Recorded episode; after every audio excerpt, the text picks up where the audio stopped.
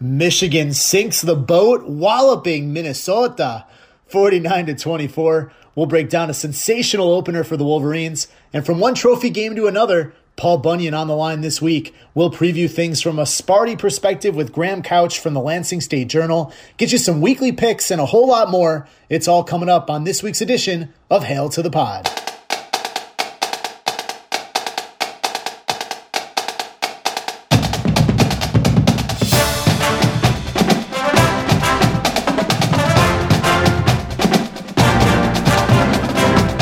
Welcome to this week's edition of Hail to the Pod. I'm your host, Kevin Rich.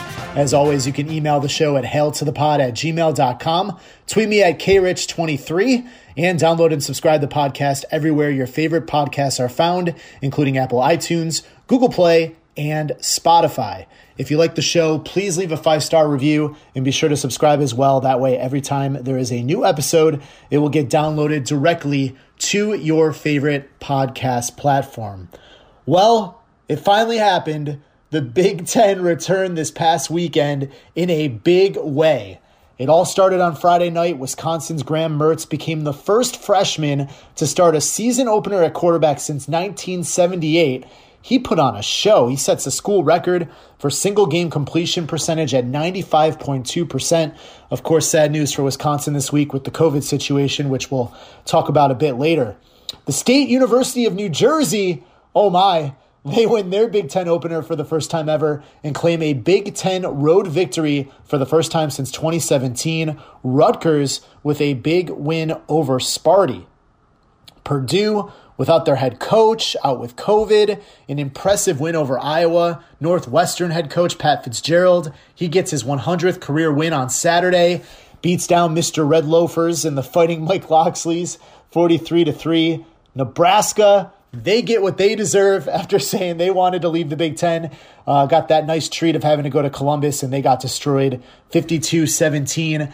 And how about Indiana? A game for the ages. Michael Penix Jr. extends himself like Stretch Armstrong on a diving two point conversion to give Indiana a win over Penn State. Of course, a little controversial whether he was in or he wasn't, but Penn State should have never put Indiana in that situation. And Indiana, one of their biggest victories ever. I mean, you had a sense that they would just knock off a perennial Big Ten stalwart at some point. Glad it wasn't Michigan. Why not Penn State? It really, it was a great opening weekend for Big Ten, but oh, that's right, I'm missing a game. Michigan a statement victory against the Gophers on Saturday night in prime time, nonetheless, on ABC. Michigan with a 49 to 24 victory for the Maize and Blue, and the Little Brown Jug stays in Ann Arbor. I got to tell you, last Saturday was so much fun. It wasn't just because Michigan won and did so in an impressive fashion and didn't really make uh, the Michigan fans sweat that game out much other than the way the game started, but these last few Saturdays have just felt empty yeah, there were ACC games and SEC games, but it just wasn't the same without the Big Ten. And Saturday, with the conference we know and we love so much back in action, that void was filled. Of course, we can only hope that it will continue to be filled uh, as we've seen the Big Ten have no margin of error here with the COVID situation impacting our country. And uh, yeah, I was going to hit on the COVID situation later on the show, but I'll, i guess I'll get it over with uh, here and now. You just have to feel terrible for Wisconsin. I mean, what a brutal situation for them. Of course, if you haven't heard the news, uh, we know Wisconsin, this was a team that had some big expectations this year. And other than Michigan and Ohio State, which really looked the part this past weekend, Wisconsin now with six players testing positive for COVID, including their starting quarterback and backup quarterback, and six coaches testing positive, including Paul Chryst. Of course, he said uh, he's been symptom free, but still testing positive. And unfortunately, Wisconsin, you know, they had to make that unenviable decision to pause all team related activities for at least the next seven days. And that means they got to cancel their game this Saturday against Nebraska, of course, of all teams who aren't very happy about that. But it's just a brutal situation all around. And if, you know, they're able to resume activities next week, the Big Ten protocol for COVID really, really, really tough here. Any player that tests positive has to sit out for 21 days. That means those six players won't be able to play against Purdue next week if that game even happens, or on November 14th in Ann Arbor against Michigan. Wisconsin would have to start their fourth string quarterback. And of course, they're going to want to play that game against Michigan if they can't play against Purdue next week. We know they're not going to play against Nebraska this weekend. If they make the decision not to play against Purdue next week, Big Ten teams with these rigid protocols with COVID, they have to play at least six games in order to be eligible for the Big Ten championship game. And of course, Wisconsin was a team that a lot of folks thought may be the best shot in the West and the best shot to maybe beat Ohio State. Of course, preseason expectations to get to the playoff. Uh, and this is just a terrible situation. I mean, we talked last week on the show about being cautiously optimistic about this football season, and it's just, it's so upsetting because we know the conference trying to shoehorn a full conference schedule into a nine week window, eight regular season games in a row, followed by the championship and divisional games in week nine, with no week off for a situation like this. We knew this was going to be really, really tough to pull off. And man, this conference didn't even get to week two without this already becoming a huge developing situation. And there are just some things bigger than football. And I feel for those Wisconsin players and coaches. Uh, you just, you pray they're all okay. Hope they can get through uh, all this and play next week. But this conference was already playing from behind, and playing a full regular season is really, really looking dicey. Uh, so I guess we can only hope that the positive tests and interruptions don't continue uh, at this level moving forward and impact other teams. But on to the good news. we're we're going to shift on to the good news. Michigan, wow, did they look great on Saturday night? I mean, as Borat would say, wah wah wee wah. I mean, Michigan was so impressive in the game on Saturday, and how good were they? 35 points in the first half is the most in a first half versus a ranked opponent in the AP poll era and the most by the Wolverines since they scored 38 in 2003 against Minnesota. Of course, Minnesota wasn't ranked in that game. When you talked about ranked games on the road, it's the first time Michigan scored 40 or more points on the road versus a ranked team since they did so in 2006 against Notre Dame. That was the 47 to 21 win against the second ranked Irish. Of course, Michigan would later be the number two team in the country uh, before falling uh, in Columbus later that year. Of course, 49 points is the most Michigan has scored against a ranked opponent in the Jim Harbaugh era. And oh, by the way, it was Michigan's 17th straight road win at Minnesota. They haven't lost there since 1977. So it was a pretty, pretty, pretty good uh, Saturday for the Maize and Blue. But what made it most impressive was the fact that Minnesota wasn't really a pushover. I mean, this was a team that won 11 games last year, and we know certainly they had some issues with the special teams on Saturday with their uh, starting kicker out, their uh, kick specialist out, as well as the punter, and they were missing a couple players on the offensive line and a big linebacker in this game. So no doubt about it, there were some big things for Minnesota over to overcome. But they have arguably one of the best wide receivers in the country who will no doubt be playing on Sundays next fall. They have a quarterback that will likely be drafted fairly high also. They returned one of the best offenses from last season, and this is one of the better teams it looks like on paper Michigan will be playing on their schedule this year. And Michigan put up 49 points on them and won the game by 25 points on the road nonetheless, and we know it's been well documented, as everyone likes to rub uh, in everybody's faces, that Michigan has struggled on the road against ranked teams.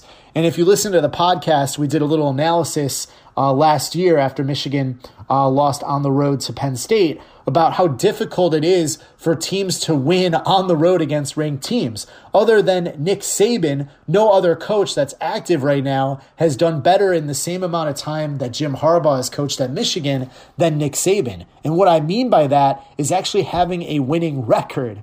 Not even Dabo Swinney down at Clemson uh, has that. So it's been very well documented um, that it's not easy to win on the road against ranked teams. And of course, it's been documented uh, those folks that are anti Harbaugh or anti Michigan, or, you know, even people that are fans of Michigan in the fan base have said, wow, Michigan just can't go on the road and win these big games against ranked teams. And even more so, Michigan has struggled in season openers on the road. Harbaugh's first game at Utah, Jake Rudock, his first game, turnovers galore, Michigan loses.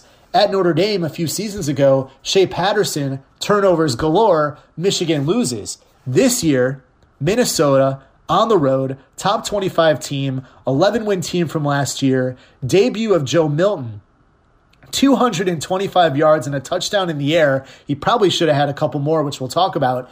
52 on the ground and a touchdown as well. No turnovers. How impressive was that?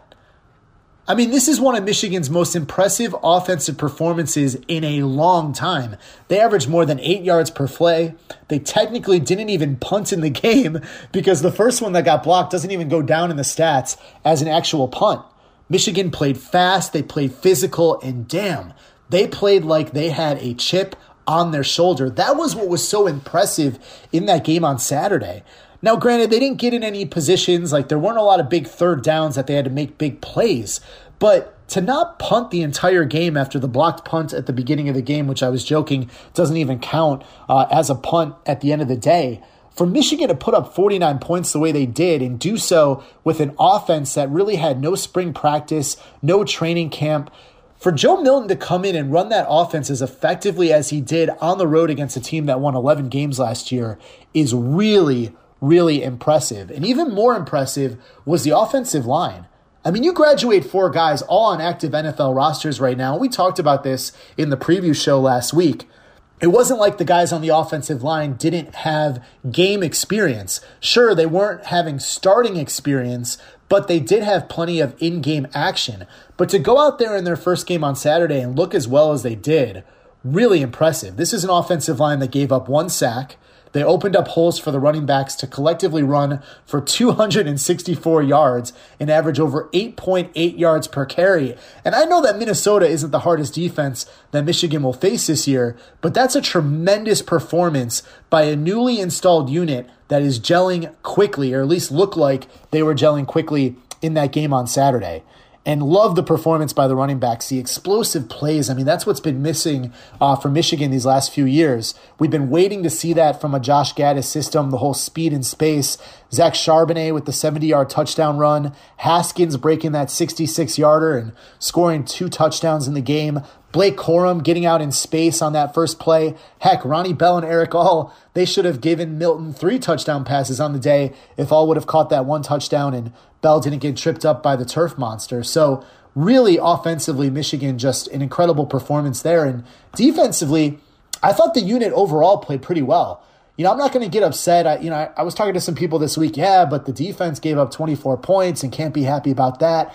I'm not really going to get that upset about that because they won the game by 25 points. Michigan won 49 to 24, and you can't fault the defense for the first seven points they gave up after that blocked punt you know, you give Minnesota the ball in the red zone.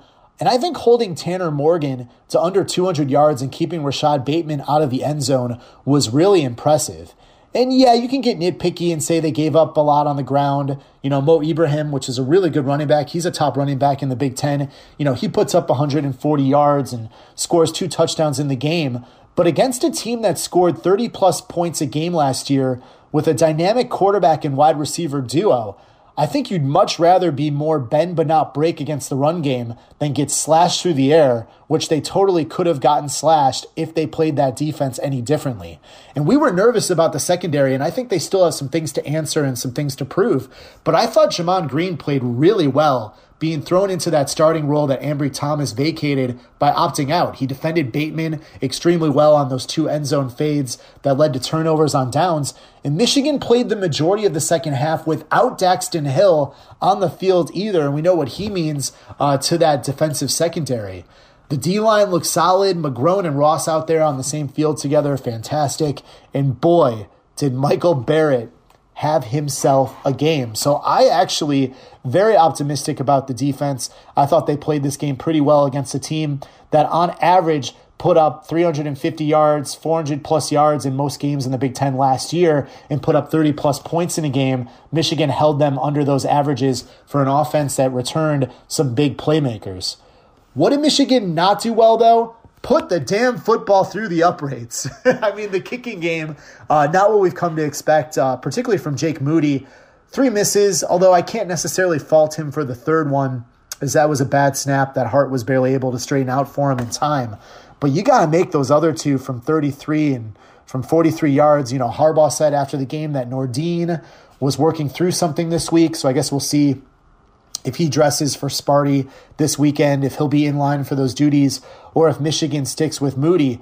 But all things considered, if the only thing we really can nitpick here about this game was the field goal kicking in a game that Michigan won comfortably by 25 points on Saturday on the road in prime time in the national spotlight, I think we can certainly live with it. So, all in all, an opener for Michigan that really couldn't have gone much better than it did, and certainly some optimism that maybe, just maybe, Harbaugh has that quarterback that he's been looking for here at Michigan with an offensive system that could potentially be pretty special. Of course, my friends, it is indeed just one game into the crazy year of 2020. And if we know one thing about this year so far, anything can happen. In state rivalry week is here already in this crazy Big Ten football season. Michigan and Michigan State set to battle at the big house this Saturday at noon. Paul Bunyan, he's on the line and helped to break down the game from the Michigan State side of things is Graham Couch. Graham does some great work covering Sparty for the Lansing State Journal. You can read his columns at lsj.com. Check out his Spartan Speak podcast on all the major podcast platforms. And you can also find him on Twitter too at Graham underscore Couch. Graham, thanks for taking some time here. How are you? I'm good. How you doing? You know, hanging in. Uh, we were joking before we recorded. It's uh, it's 2020, but uh, the good news is uh, we got the big rivalry game this weekend, and Big Ten football's back. At, at least for now. We'll talk about the COVID situation here in a little bit, but not really an ideal start for Michigan State in the opener last week. You know, they fell to Rutgers 38-27, but did you get that sense that Michigan State gave the game away more so than say Rutgers truly beating them? I mean, yes and no. Um, I mean, obviously, seven turnovers is, is not helpful any any week. um, but I, I also don't think that they were physically superior to Rutgers. I mean, they outgained them a little bit, but um, you know, I mean, Rutgers has improved, but uh, Michigan State's got some issues, and uh, up front, notably uh, on offense, uh, that line has not gotten better. They look like a a program that's trying to find itself, and and um, you know, it, it, it's a tough transition, and uh, but I also think that um, you know, there were some playmakers. There were some things they can they can build on, and you know, offensively, uh, you know, the receivers look like they can give people some problems, but they just don't have enough guys really. Like you talk about, like just dudes who give people real problems. Uh, I think to to really give Michigan a, a scare. Yeah, I know a lot of people were on Mel Tucker after the performance last week, but you, you, you got to cut the guy some slack. I mean, it's his first game. Uh, I don't care if Saban walked onto the football field. Uh, you're not going to win many games if you cough the ball up seven times. No, although you could argue that's a team that's unprepared. But I, I don't think this was a season that, I mean, if you talk to them privately when, when the season was canceled, I don't think anybody in that coaching staff was was devastated by it. they were they thought you know know in fact you know if you look at the differences between Michigan and Michigan State when the season was canceled, Michigan kept practicing. They wanted this season.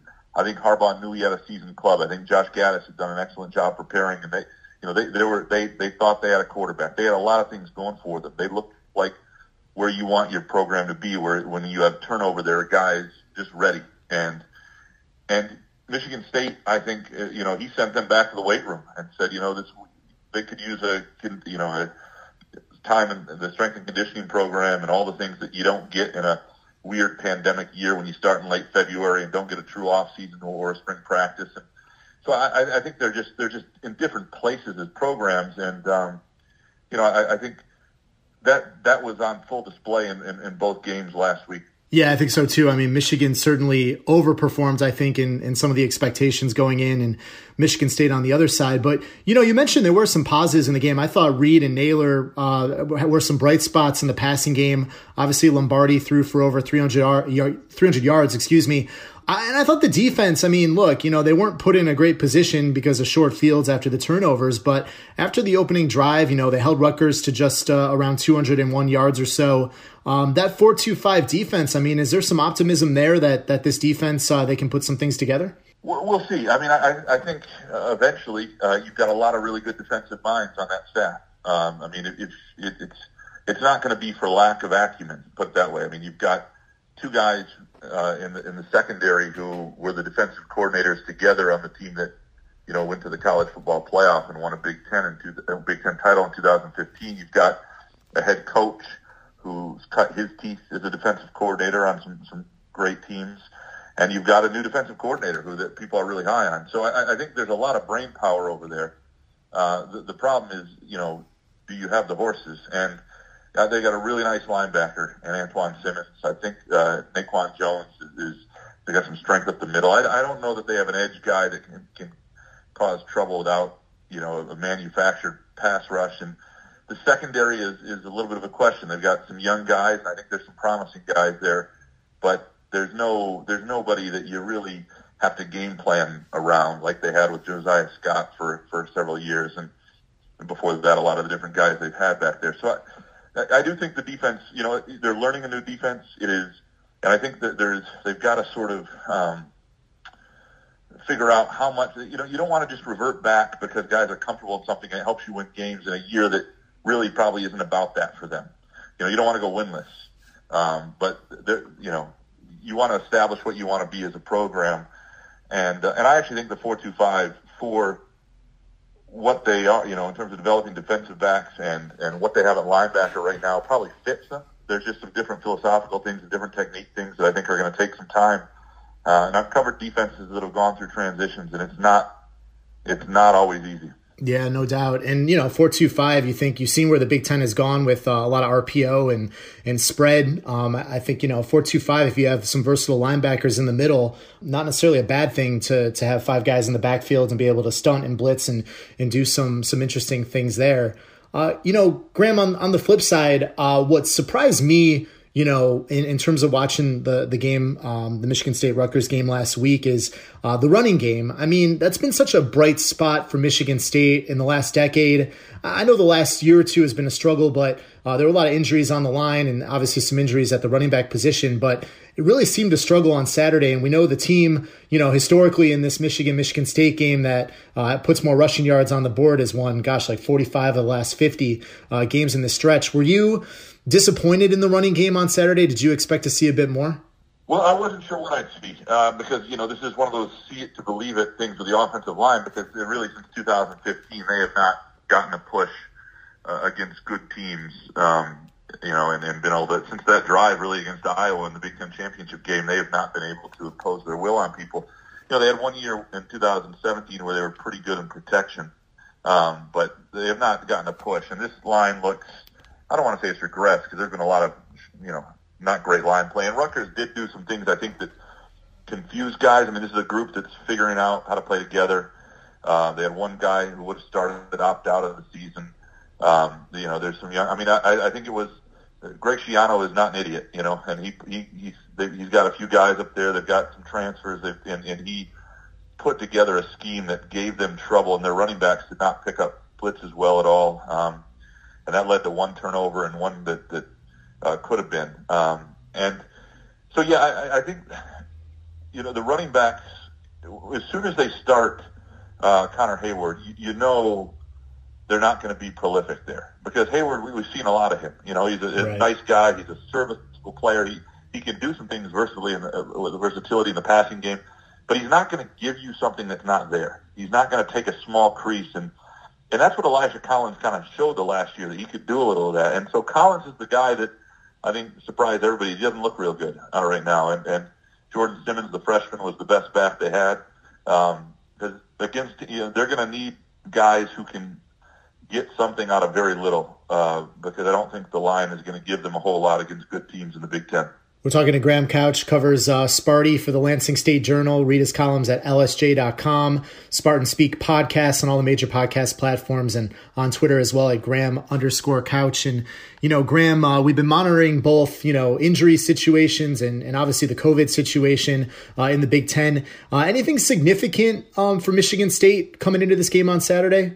you know, not not that I know of, other than you know, we'll see what where Tre Mosley is. They're they're they're you know they got three receivers they really like, and he got banged up in the first game, um, and that that hurts them um, because I think there's a chance for that as a trio to be really um, the, certainly the best trio they've had since 2015 or 14, right in that window, and and give everybody trouble. And they need that group to give people problems because they don't have a lot that can can do that. And I mean, one of the one of the problems they're going to have is sustaining drives. But what they have that they haven't had is a couple guys who can give them separation and explosive plays and get them on the board without having to drive 12 plays and finish in the red zone. and we saw that with uh, you know both guys had catches that they spun and or either made moves and got to the end zone, uh, and then you also saw uh, Jayden Reed go up and get a ball in the end zone in traffic. I mean, those two guys, I think, it, it's the reason like the point spread in this game is, is dangerous for Michigan. If, if you were just talking about what we saw, and I would say, boy, 25 points, I, I, I mean, I think Michigan may roll, but I, I think both those guys can, they can put up points in ways they couldn't before. So you could have a game that's, you know, 38-14 that's firmly in control and there's a late touchdown, you know, or whatever it is, right. and, and that sort of thing because of who those guys are and, and what they can do at any given moment. How important is this game? Um, and maybe this is a foreshadow. I want to push people to read your your column, but how how important is this game for for Mel Tucker in terms of setting up this rivalry down the road? Yeah, I wrote a column about that this week because this is what Dantonio did really well, right? I mean, he did the Michigan rivalry for a lot of years, about as well as you can do it if you're running Michigan State's program, and that began with a loss. It began with responding to you know Michael Hart's chuckle and little brother comment, and exactly how Michigan State fans would have been feeling in that moment. Exactly what they needed to hear. The idea that you know pride comes before the fall. It'll, it'll never be over. Now, pride comes before the fall. You could argue was foreshadowing his own program a little bit, but um, you know, and then from there it was uh, you know, things are changing, and then it was this game defines you. It was every year it was something. He understood what to say and when to say it, and when to let the play do the talking. And they took advantage of a Michigan program that was was was a little down at the time too, and, and as his program rose, and they, you know, so you win eight out of ten years and all that stuff. I, Tucker's not going to win eight out of ten years because I don't think Michigan is going to fall like that. But what he needs to do is read the room, say what needs to be said, or say nothing if nothing needs to be said. Be competitive, you know, not have his team wither, have you know, not be embarrassed early, and then get to a point in a couple years where, you know, they they can win uh, that game, you know, close to half the time, and so it's not uh, because Michigan State fans are insecure, and Mark Dantonio essentially left the program where he found it in a, in a rough in, in a rough spot. He should have left a couple years earlier. I think um, they'd be in better shape, and so this what's interesting now is the Rutgers game, as bad as it was, I think actually helps Michigan State now because strangely, and this is just psychologically with a fan base I'm talking about, you don't want to lose to Rutgers, but say Rutgers has been as miserable as they've been a lot of years. And Michigan State, everything it is right now, didn't turn the ball over as much and won that game by a couple touchdowns comfortably. There would be the, the, the Vegas spread would be half. There would be Michigan State fans who were hoping they could go in and, and win. And whatever happened, because I don't think they have a shot to win this game, would just would be crushing and would be dispiriting, and people would be angry at Tucker then. Instead, the expectations are abysmally low, and if they just go in and they're not blown off the ball, they're not run out of the run out of the stadium, they don't wither, you know, at any point, and they just put up a fight as best they can, and they, they lose by three scores. People aren't going to leave there dispirited, and so in that weirdly strange sense, just from a psychological standpoint, because the Michigan game lingers a lot longer in the the mindset of an MSU fan, and that's who they they don't got to deal with Rutgers fans at work, right? nobody, nobody goes to work and goes, ah, crap, Joe, Joe who loves Rutgers is here. You know, like so. uh, you know, I, I think that you know, in a weird way, um, for who they are as a team and what realistically might happen Saturday, the Rutgers game uh, will allow them to leave this game if they if they play to their capabilities, if they don't turn the ball over a lot, if they score some points and look competitive, uh, will help them psychologically get out of that one feeling better. Graham, I actually do have a guy in my office that went to Rutgers. Uh, that was a major shocker when we discovered uh, this week that he went to Rutgers because he finally had something to uh, to cheer about uh, with the uh, Michigan State uh, alums in the room. He's probably been quiet for a long, long time. he has. None of us thought he actually watched sports, and then we just come to find out he was actually a Rutgers uh, graduate and uh, didn't have much to cheer for. But yeah, I think your analysis on on Mel Tucker and handling the game is spot on. I encourage the listeners to uh, go check out your column at lsj.com. And you know, people forget, you know, Mel Tucker coached at Ohio State. He understands, you know, what it means these big rivalry games, uh, especially against when he was at Ohio, the school up north, and now at Michigan State, he uh, referred to him as a school down the road. So I think he fully understands, um, you know, how important this game is. I know it's hard to make, you know, predictions uh, for Saturday, but you know, how do you how do you expect the game to play out? What do you what do you think we're going to see? Yeah, I mean, I think the spread is about right. The, the real question is, you know, and, and but these games are going to be different all year, and I think it's going to be harder on the home team in some ways without fans because uh, you know, momentum has to be much more pure. You don't get the crowd, you don't get a steamrolling thing. You, you have to really dominate the team to continue momentum, and and and so I think that helps MSU a little bit in this. I mean, it, it's a little jarring when you run out in your own field. you know, just 400 people are family and friends, and you're that's just not what how this game usually works. Um, so I think that helps MSU. I, I do think um, that you know they've got the ability to score here and there. I don't know about sustained drives. I just don't think they can stop Michigan, and I don't think they, um, you know, I, you know, I see something, and I think the spread is about where it should be, and I see something in like the, you know, 42 to 17 uh, range, and um, you know, it, I do think Jim Harbaugh will try. I mean, if, if we'll try to, you know, put the foot on their throat if he can do it. This is setting the stage with a new coach and a new situation at MSU. I think he's got a team that that had a chance to be um, do some special things, and um, you know, taking control of a rivalry. I mean, he has struggled in rivalries, right? So uh, he has finally kind of gotten control of the MSU one, and I, and I don't think, especially when you don't have control of the other one, I don't think you let up at any point. So I don't think it goes well for MSU. I just don't think like if you look at uh, great upsets in, in like college football, and usually even in MSU history, they've always had a few guys that just could could do it no matter who they were playing. You look at like the the win over Ohio State in '98. They're you know Ohio State's number one, they're four touchdown underdogs. Well, that MSU team had Plaxico Burress, Sedrick Irvin, Julian Peterson. I mean, you know, they, they, Robaire Smith. They had a lot of NFL guys and big time talent. Wouldn't matter who they were playing; they were going to get theirs. I don't see those guys on this Michigan State team other than maybe a receiver, and that's the problem. Yeah, no doubt, Graham.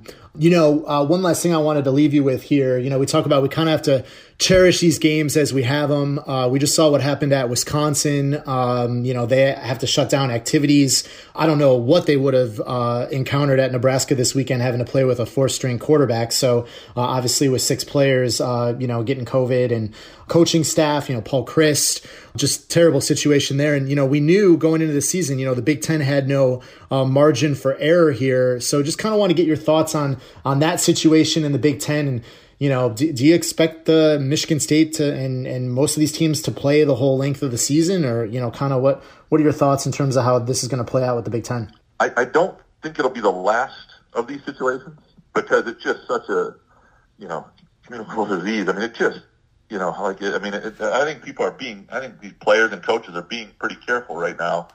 And you see what happens. Um, yeah. Now, Wisconsin's got issues right now with COVID for sure in terms of rising cases, and so that hits the program. And we do here in this state, right? I mean, the University of Michigan in Washtenaw County, those students are on lockdown other than the football program, and so. Uh, you know, I wouldn't be surprised by anything. I'm hoping everybody gets through it. I, there's just so much.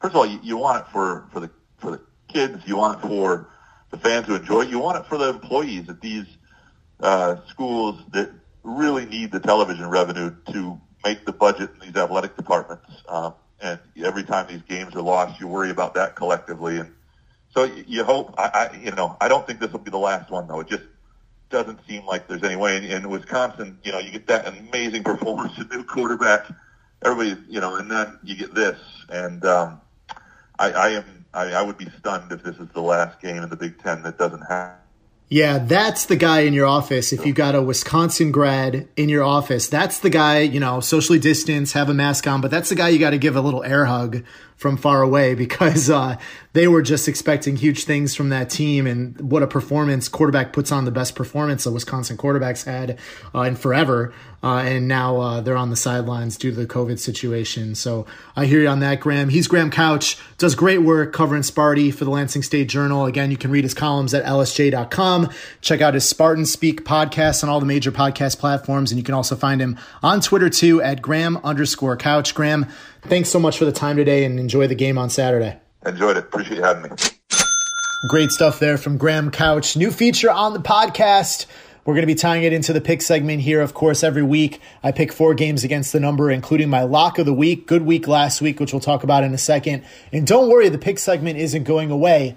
But in my pick segment, I don't always give out a Big Ten game, and I've been getting emails about picking more Big Ten games. So moving forward, I'm going to go rapid fire and give you my straight up picks and quick observations for each game in the Big Ten. That way, if it isn't one of my against the spread picks, I got you covered on that.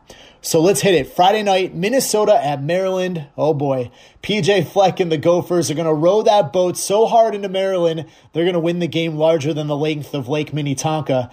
They're going to score faster than you can say Ski-U-Mah three times in a row. Gophers, big. Saturday at noon, Purdue at Illinois. The only other Big Ten game going on at the same time is Michigan, Michigan State. I think the easiest prediction here is that barely anyone in the state of Michigan will even watch this game. So, hey, why not bet on it? My official pick in the pick segment.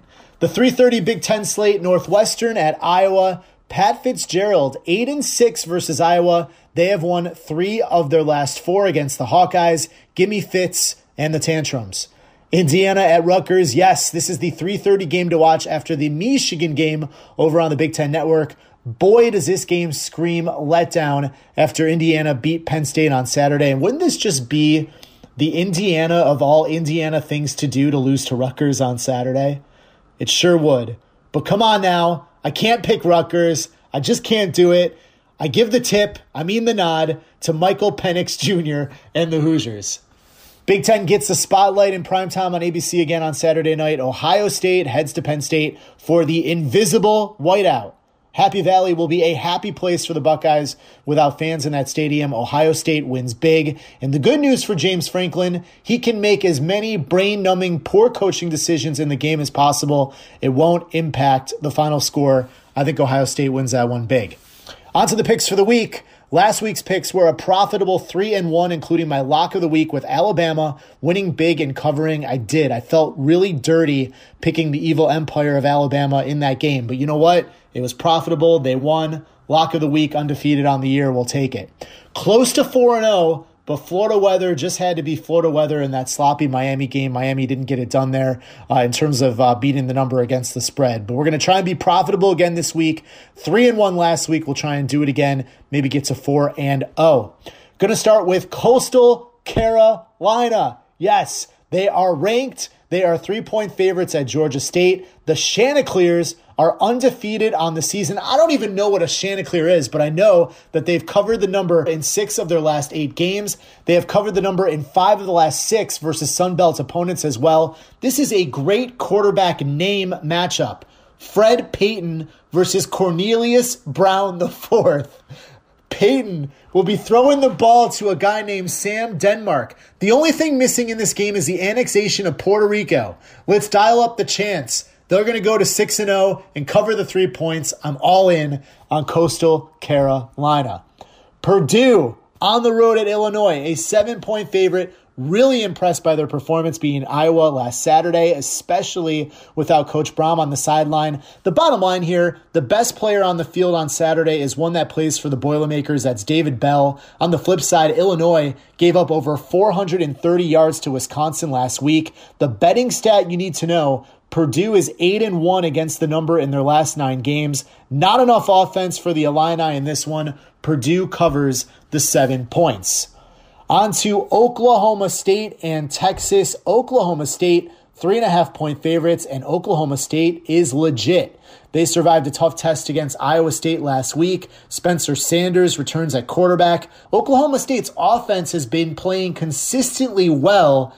Texas's offense, on the other hand, has sputtered and been sporadic. And guess what? The Cowboys are actually playing some defense. Did you know they're the sixth ranked team in the country? They are 8 and 2 against the spread in their last 10 games. Texas is oh over against the spread this season. Oklahoma State, they are okay in my book. In fact, they are more than okay in my book. I'm going to take them to win by that three and a half points or more. And my lock of the week will go back to the SEC. Georgia, 15 point favorites at Kentucky. Kentucky has one of the worst offenses in the country. Georgia is excellent defensively. This defense should dominate on Saturday. They had a week off after losing to Alabama. They've won 10 straight games against Kentucky, and they have won the last three matchups by an average of 22.3 points per game. This has blowout written all over it. Georgia, 15 point favorites over Kentucky. I'm taking them to the bank. The Georgia Bulldogs are my lock of the week. Here we go.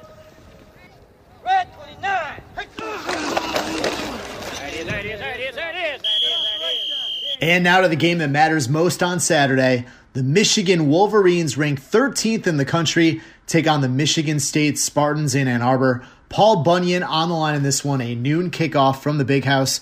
This game is the featured big noon Saturday game on Fox. Gus Johnson, Joel Klatt on the call, Jenny Taft on the sideline. You'll get Jim Brandstatter and Dan Dierdorf. They'll have the call on the Learfield IMG College Michigan Football Radio Network. This will be the 113th meeting between Michigan and Sparty. Michigan holds a 71 36 and 5 advantage in the all time series. They've won 26 of the last 41 games, three of the last four, and that includes winning the last two in a row, a 44 10 win at the Big House last year. Now, you'd think sometimes some spooky things can happen on Halloween. Of course, this game will be played on Halloween. Not too much to freak out about here. Michigan is 14 4 and 1 in games played on Halloween. I think the easiest thing to predict about this game on Saturday is that Michigan State can't possibly play as bad as they did against Rutgers last week. I mean, you give up seven turnovers in a game, that's just insane. I would not expect them to make that many mistakes in the game on Saturday. Of course, I expect Michigan's defense to be blitzing and wreaking some havoc, and I think there will be some turnovers in the game, but I doubt Michigan State is going to turn the ball over that much in the game on Saturday. Um, and it doesn't necessarily mean that it's going to be a closer game uh, than what they played against Rutgers last week, but I think you can expect Michigan State to not give the ball away seven times again this week. And in addition to that, they had a lot of turnovers. They had the penalties, they had the missed assignments, just a lot of stuff that happens in the first game that you'd expect them to have cleaned up this week. So I think Michigan State's going to come out and execute much better. What I did see out of Michigan State last week, though, even when you look past the turnovers and the penalties and all the other, you know, things in the game they did a terrible job at, was the massive lack of a run game. I mean, it was completely non existent. And that's been a big problem for Sparty the last two seasons. And we know how important running the ball is in this game as a team that leads the rushing uh, totals in this game has won 45 out of the last 50 meetings. And most importantly, as you've come to know, Don Brown Michigan defenses tee off on teams that are one dimensional. And while Rocky Lombardi looked decent in the game against Rutgers last week, throwing for 300 plus yards in the game, and he had some receivers do some good things in that game, if Sparty can't get anything going on the ground, Michigan's defense should be able to wreak havoc on this Spartan team. And the biggest Michigan advantage in this game on Saturday really comes down to the trenches. In addition to Michigan looking like the team that should be able to wreak havoc on that Michigan State O line and get to Lombardi, I mean, gosh, if Michigan State struggled so much uh, up front against Rutgers, imagine what Michigan can do uh, in this game. But it's also on the other side of the ball, the offensive line of Michigan that has a decided advantage over this new look 4 2 5 defense for Michigan State, which had a lot of bend but not break against Rutgers, but still gave up uh, some big plays. So, you know, Rutgers doesn't have much of an offense. Uh, and they put up 38 points against the Spartans last week. So it's hard to imagine that Michigan won't have similar success offensively in this game as well. So while I do expect Michigan State to play better than they did at Rutgers, I think it's also probably likely that Michigan won't be as efficient against Michigan State as they were against Minnesota. And, and probably for a couple reasons. One, it is a rivalry game, so, you know, anything can happen, and those games usually play a little bit closer. But also, Michigan was so efficient in the game against Minnesota last week that Michigan can punt the ball just once in this game, and that would be considered less efficient than they were last week. In the end, though, I think Michigan has a decided advantage in basically every position group in this game, so it's really hard to imagine that they won't play close to or beat that number Vegas put up on the board. Uh, I think Michigan wins this game. I think it might be a little close at the beginning, and Michigan will pull away in the second half. I'm going to go with Michigan 41, Sparty 17. That's going to do it for this week's edition of Hail to the Pod. Thank you to Graham Couch for popping on earlier. And thank you, as always, for tuning in. Don't forget, you can email the show at hailtothepod at gmail.com. You can tweet me at krich23. And, of course, download and subscribe to the podcast everywhere your favorite podcasts are found. Enjoy the game on Saturday. Stay safe. And, as always, go blue.